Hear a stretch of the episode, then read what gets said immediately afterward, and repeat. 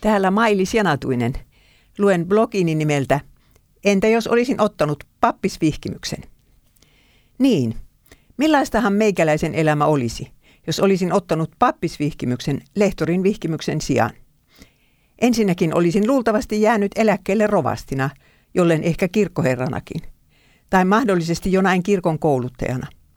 Menestyin hyvin opinnoissani ja synnyin lahjaksi olen saanut kyvyn, kyvyn opettaa asioita niin, että ne menevät perille. Varmaan olisin sitä lahjaa käyttänyt jo, joka tapauksessa. Eläkkeeni olisi parempi kuin se nyt on. Japanissa en olisi voinut tehdä työtä, koska Länsi-Japanin Evlut-kirkko ei hyväksy naispappeutta.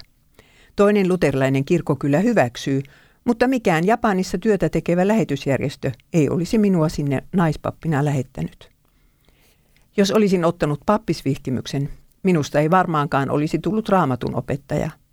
Sellaiset pestit ovat kirkossa ylen harvinaisia. Ja missään tapauksessa minusta ei olisi tullut samanlaista raamatun opettajaa kuin nyt olen. Nyt opetan raamattua niin, että otan sen jokaisen sanan vakavasti. Jos olisin naispappi, en voisi sitä tehdä muutamien Paavalin kirjeisiin sisältyvien käskyjen ja kieltojen kohdalla. Ne olisivat minulle aikansa sidottuja, patriarkaalisia ohjeita, joita kirkossa ei tarvitse enää noudattaa. Ja jos olisin joutunut, joutunut heittämään yhden Herran käskyn tarpeettomana romukoppaan, olisi se voinut tapahtua toisellekin käskylle ja kolmannelle ja etenkin kuudennelle. Mitä vain ympäröivä kulttuuri sattuisi vaatimaan. Tasa-arvo ja suvaitsevaisuus olisivat varmaan korkeimmat arvoni. Mutta miten omatuntoni olisi kestänyt Jumalan sanan, sanaa vastaan toimimista, sitä minä en ymmärrä. Eikö se olisi hiertänyt koko ajan kuin kivikengässä? Mitä iloa minulla olisi ollut sellaisesta työstä, josta en olisi voinut tietää varmasti, onko se Herralta saatu?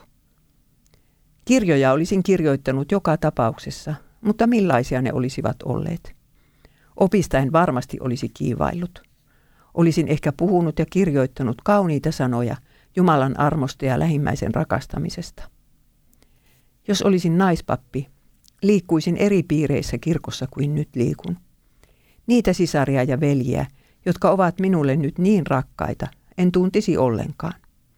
Missä olisi se pyhien yhteys, joka tukisi minua elämän suruissa ja kuoleman lähestyessä? Ketkä rukoilisivat puolestani? Ketkä kuskaisivat minua kirkkoon sitten, kun terveys pettää? Ja olisiko minulla yhtä mielekästä tekemistä eläkevuosinani kuin nyt on? Jumalan kiitos, minä en jäänyt eläkkeelle rovastina. thank you